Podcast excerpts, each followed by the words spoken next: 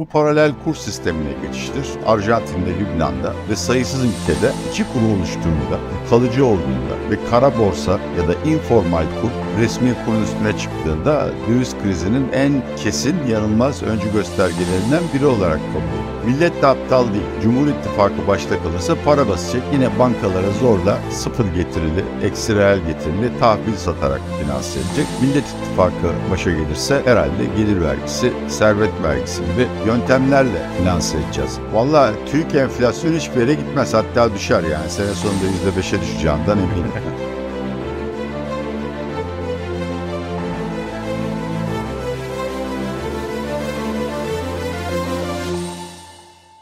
Atilla Bey merhaba. Merhabalar Semih, merhabalar değerli Mesele Ekonomi izleyicileri. Bir kez daha karşınızda olmanın tatlı keyfini yaşıyorum. Tatlı tatlı tatlı tatlı tatlı tatlı sıcak sıcak bahar gelecek. Neşeye gibisiniz ama hava, bahar gelecek dediniz ama hava çok soğuk İstanbul'da. 35 gün sonra ısınacakmış 14 Mayıs pazar günü ısınmaya başlayacakmış havalar. E şimdi Atilla Bey e, bu hafta bütçeyi konuşacağız. Biraz kredi hacimlerini konuşacağız ve tabii ki faiz artış senaryonu e, konuşacağız. Her hafta benzer bir şey konuşuyoruz faiz ve dolar üzerinden. Ama öncesinde istiyorsanız sizin de tecrübeli bir ekonomist olarak piyasanın deneyimli ağabeyinden birisi olarak size bir şey sormak istiyorum. Merkez Bankası'nın kapalı çarşıda döviz aldığını hiç duydunuz mu? Vallahi bunu ekonomim yazdı. Ee, ben tabii ki kapalı çarşıya gitmiyorum ama bence çok güzel bir haber patlattı. Fotoğrafları falan da var. Herhalde böyle bir şey yapıyor. Tabii emin değilim orada değildim. Ama çok uzun süredir e, kapalı çarşıda olağan dışı bir hareketlilik olduğunu biliyorduk. Daha önce de böyle söylentiler TCMB değil ama bazı e, kitler kamu iktisadi teşekkürlerinin e, dış ödemelerinin vakti geldiğinde kapalı çarşıdan spot döviz topladığına dair şeklinde karşımıza çıkmıştı. Evet. Burada şunu söyleyeyim seyircilerimize biz bunu biz bu yayını salı günü saat 11'de çekiyoruz.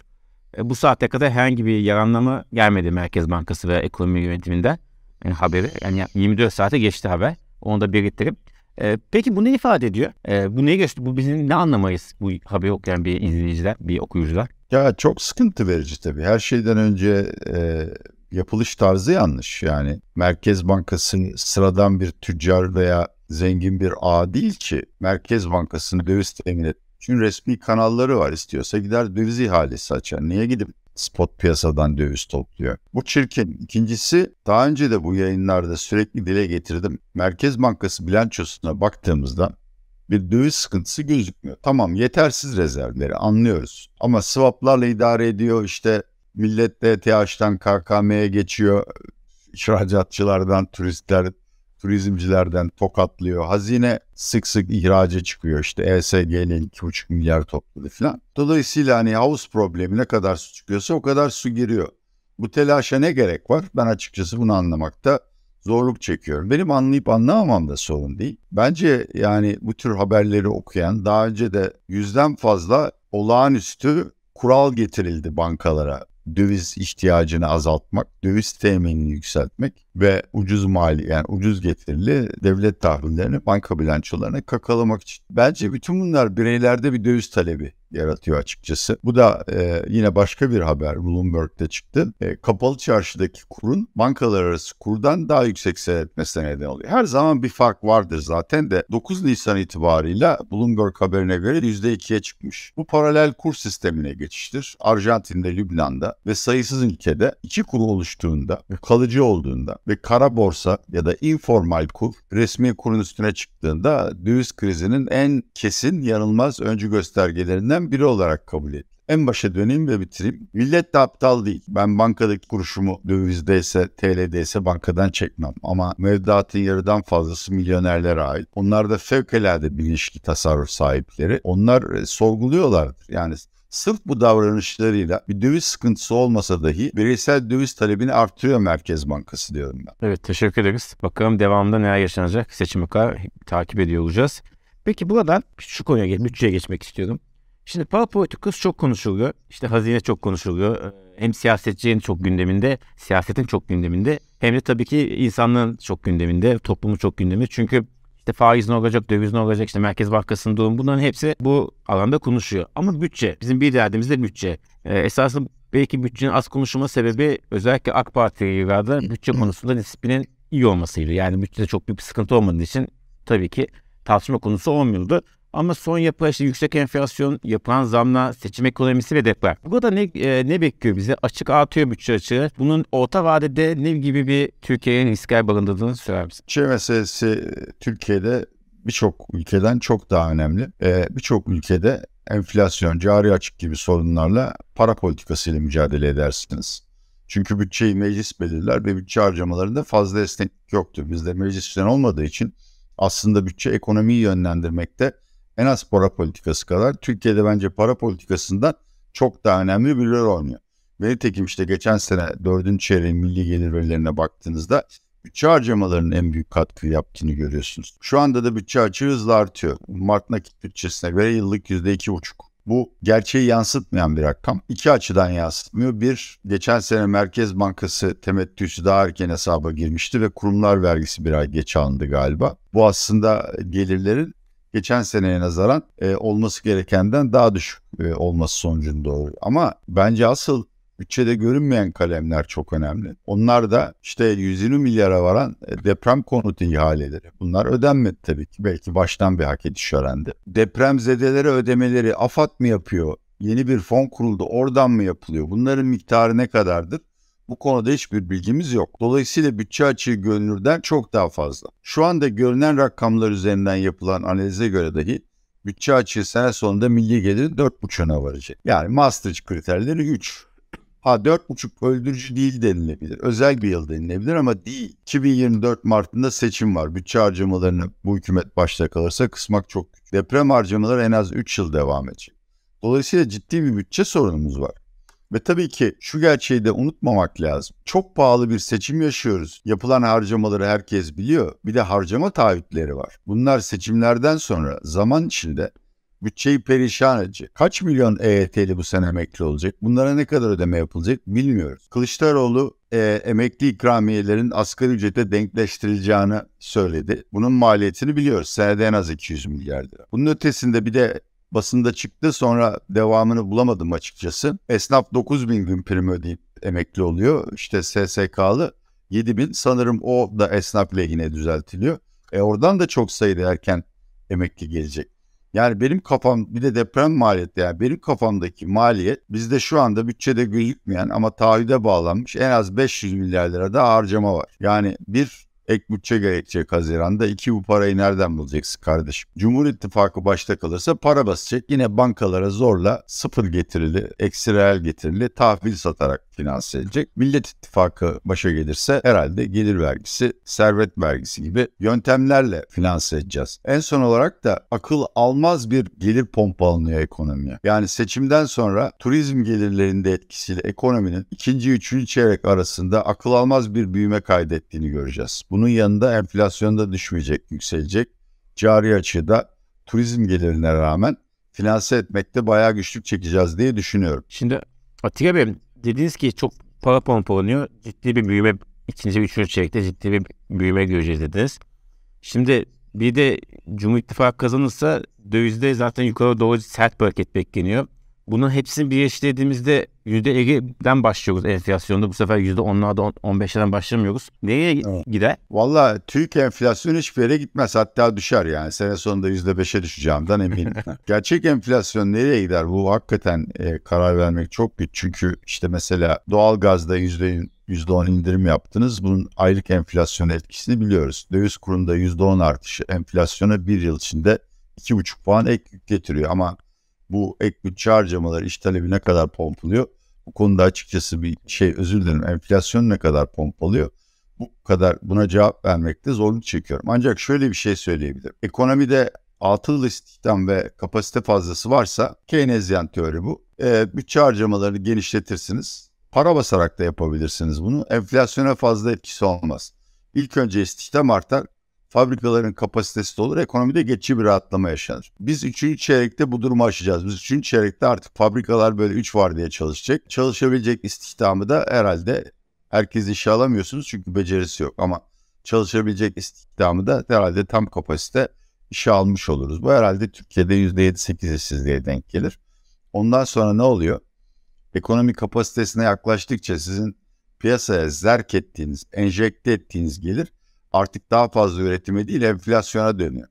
Dolayısıyla sonu yok. Yani bir yerde e, hele Cumhur İttifakı'nın başta kaldığı ve faiz yükseltmenin tabu olduğu, dine günah olduğu bir ülkede bu işin sonu yok. Hiper enflasyona gidiyoruz. Orada da kalmaz. Tabii bir noktadan sonra siz ne kadar baskılarsanız baskılanın enflasyon örneğin 10 puan olursa dolar TL'nin yıllık 2 puan 3 puan artması akla yakın değil. Bir noktada dolara hücum başlar ya da dolar biter ülkede bir de ödemeler dengesi krizi yaşarız. Evet. Bakalım ne olacak. Peki esasında bahsettiğimiz şeye yakın bir şeyden yine bir soru soracağım size. Kredi hacminden. Ee, burada ne görüyorsunuz kredi tarafında? Seçimi nasıl gidiyoruz kredi kısmında? Ya krediler kısmı çok sakat. Yıllık kredi genişlemesi yani ileriye doğru yıllıklandırılmış olarak çok tehlikeli boyutlarda değil. Ekonomi bunu kaldırır. Ama hükümetin bütün çabalarına rağmen e, şirketlere yeteri kadar kredi akımı yok. Şirketler şikayet etmekte haklı. Çünkü o faizden kimse yani kamu bankaları verir. Onlar da muhtemelen kart sahibi yakınımdır anlayışı üzerine verir. Hak edenlere değil. Özel bankalar vermiyor. Özel bankalar tüketici kredileri veriyor. Çünkü orada daha rahat faiz yükseltebiliyorlar. Ve sonuçta şu noktaya geliyoruz. İşte enflasyonun resmi ise 50. Belki halkın hissettiği 70 ama kurumsal krediler senelik %50 hızla büyüyor. Yani açıkça çok ciddi bir kredi sıkıntısı çekiyor özel sektör. Ama tüketici kredileri, buna kredi kartları da dahil yıllık %90 hızında büyüyor. Enflasyonu 70'te kabul etsem bu akıl almaz bir hız. Ha bazıları diyebilir ki ya Türkiye'de hane halkın e, borcunun geliri oranı çok düşük. Pek bir şey olmaz. E, olur. Şu zaman olur. Seçimden sonra bir noktada faizler artacak abi yani. Mehmet Şimşek de gelse, Acı Babacan da gelse, başka hangi ismi getirirseniz getirin. Bir noktada bu karar verilecek. E o zaman tabii o kredi kartlarının aylık faizleri de artacak ve ilk sıkıntıları göreceğiz. Tüketici kredilerin e, konutu bir kenara bırakırsak ortalama vadisi 3 yılın biraz altındadır.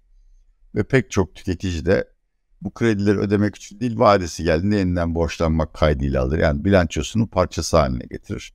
Şimdi onlar vade geldiğinde şu anda 25-30 neyse işte tümüne göre faizle kredi yenileyebilecekken belki karşısına 50 gibi faiz çıkacak ve tüketici ödemek zorunda kalacak. Bu da çok ciddi yine bir iflas, konkordato, batık icra hikayesi başımıza getirecek. Yani hükümetlerin seçimden önce genel olarak seçim kazanmak için harcamaları ve kredileri pompalamasını anlıyorum. Evet kötü bir şey ama demokrasilerde böyle oluyor. Ama istenen yere hiç gitmiyor kredi. Çok yanlış bir yere gidiyor ve maalesef vatandaşın başını yakacak boyutlarda hızlı bir şekilde büyüyor. Peki neden istenen yere gitmiyor? Orada çalışmayan şey ne? Bak mekanizma ne? Yani şeyin hem miktarını hem fiyatını kontrol edemezsiniz. Sen hem bankaya daha fazla kredi ver hem de düşük faizle kredi ver diyorsun. Bankalar artık kredilerden para kazanamaz hale geldi. Tüketici kredisinde file e, marjinal faiz, marjinal mevduat faizinin altında kaldı. Açıkçası banka kredi verdiğinde para kaybediyor. O da keriz değil tabii ki. Ha niye hala veriyor diye sorulabilir. E, veriyor. Çünkü vermezse bu sefer zorla enflasyon 50 iken getirisi %10 olan, %15 olan devlet tahvili almak zorunda kalıyor. Açıkçası şu anda Türkiye'de bankalar kar maksimizasyonu yapmıyorlar. Zarar minimizasyonu yapıyorlar.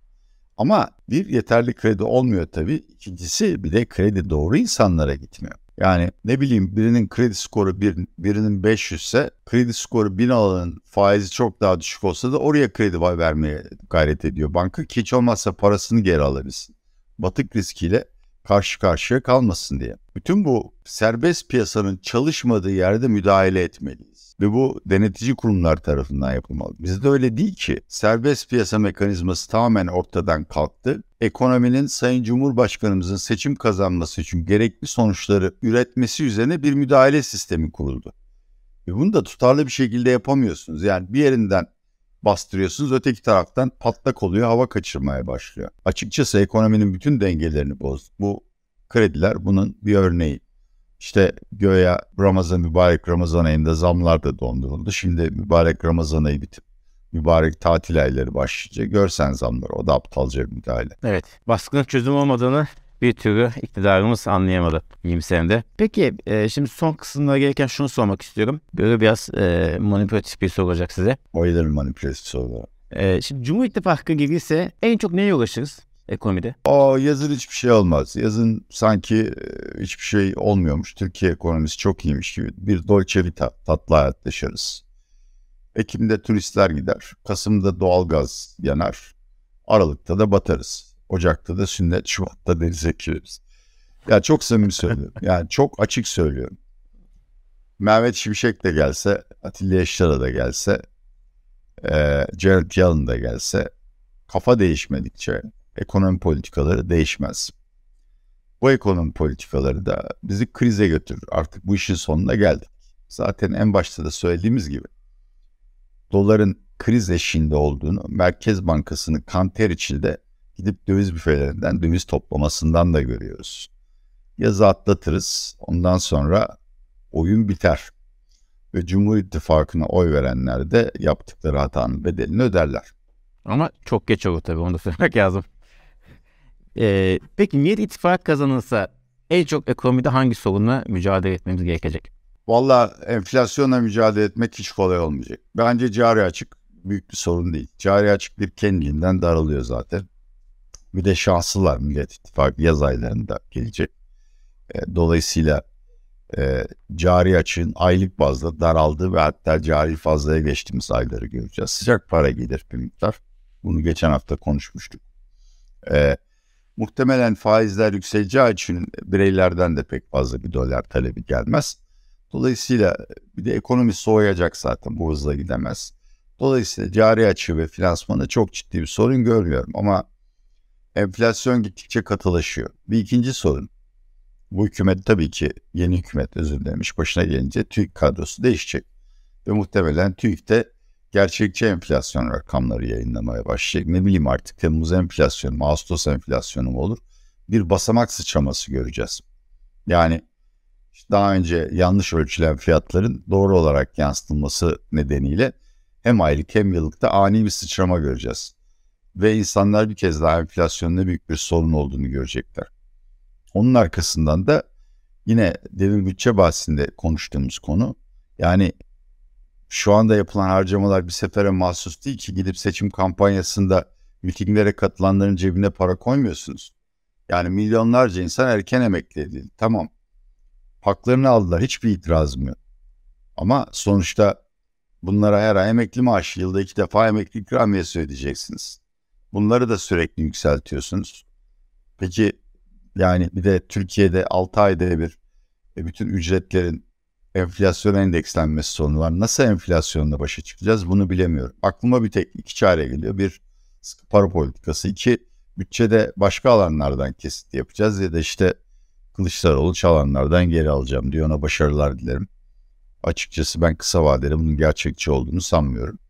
Ee, ama işte ne bileyim ihaleler şeffaflaştırılacak. Gereksiz altyapı harcamaları kısılacak. Belki bu köy yani köprü, yol, havalimanı gibi tesisleri para karşılığı işletenlerle e, sözleşmelerin TL'ye çevirmeleri istenecek.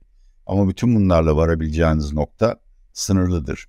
Ve açıkçası da kredi faizlerinin artması özel tüketimi frenlerse de maalesef e, siz kamu tüketimini, kamu harcamalarını kısamadığınız için enflasyonla mücadelenizde ancak bir dediğim gibi bütçeyi yeniden dizayn edeceksiniz. Daha mantıklı harcanacak. İki sıkı para politikası. Üçüncüsü yeni bir orta vadeli program yazılacak. Ve bu orta vadeli program güven verici olacak. Yani uygulanacak ve uygulanabilir olacak. O zaman insanların enflasyon beklentilerini belki biraz düşürüp Merkez Bankası'nın yükü hafifletilebilir. Evet. Tabii seçimden sonra e, kimin kim kazansa kazansın zor bir Türkiye için zor bir dönem başlayacak. Onu zaten seçim sonrasında sizinle konuşacağız umuyoruz. Ee, bakalım ne yaşayacağımızı konuşacağız. Niye güleriz? Valla ben 14 Mayıs akşamı için bavulumu topladım. Ee, İstanbul Havalimanı'na gidip bekleyeceğim. Şu anda uçaklarda yer yok ama eminim ya AKP'liler ya CHP'liler biletlerini iade edeceklerdir. Dedikten yedekten girer. Çok hoş bir şakaydı bu. İkinciye pazar olacak diyorsunuz. Evet. Son olarak şunu sorayım her hafta size soruyorum birkaç haftadır. e, bir değişik var mı da sizin seçim e, anketlerinde gördüğünüz tabloda veya seçim öngörülerinizde? Son durum nedir sizce? Valla Cumhurbaşkanlığı seçimlerinde Kılıçdaroğlu farkı açıyor. Ee, eğer bazılarının iddia ettiği gibi ince bir medya fenomeni ise seçimlerde şu anda anketlerde gözükenden daha düşük oy alacaksa birinci turda bile Kılıçdaroğlu kazanabilir. Bu liste birleştirme hadisesine kadar e, Millet Meclisi'nde Cumhur ve Millet İttifakı'nın şansları eşitti. Hatta Cumhur İttifakı seçim sisteminin azili yüzünden öndeydi. Ama MHP benim anlayamadığım nedenlerle bu avantajı Millet İttifakı'na hediye etti. Şu anda ben Millet İttifakı'nın hala 301 aldığını görmüyorum ama Cumhur İttifakı'ndan daha fazla sandalye çıkarması neredeyse kesin. İşte Emek ve Özgürlük İttifakı ile işbirliği içinde de rahatlıkla yasaları çıkartabilir. Yani Millet İttifakı muhtemelen birinci grup olacak Türkiye Büyük Millet Meclisi'nde. Evet öyle olursa tabii ikinci tur, olası bir ikinci tur senaryosunda e, Kemal Kılıçdaroğlu çok avantaj sağlayacağını söylemek lazım. E, çünkü parlamento en güçlü olan insan e, muhtemelen ikinci turda avantaj sağlayacaktı. Şey gördünüz mü? E, Memleket Partisi'nin e, Zonguldak adayını dans eden. Gör ya Allah'ım ya Rabbim bu sosyal medya hakikaten Sayın Erdoğan'a katılıyorum. Ben ona oy vereceğim tabii her zaman olduğu gibi. Sosyal medya hem günah hem ayıp kapatılmalı. Mesele ekonomi hariç bütün kanallar kapatılmalı. Bir de Atilla kendi kişisel kanala kalsın. Yeter. Peki sağ ol. çok teşekkür ederiz Atilla Bey. Çok sağ olun. Unutmayalım ne olur depremzedelere yardımı esirgemeyelim. Oradaki durum hiç iyiye gitmiyor. Her gün biraz daha kötüye gidiyor. Sağ olun. Her hafta olduğu gibi tekrar hatırlattınız bu konuyu. Herkese oraya yardım et, deprem bölgesine yardım etmeye davet ederim. Çok teşekkür ederiz. Haftaya kadar kendinize çok iyi bakın. Herkese huzur diliyorum.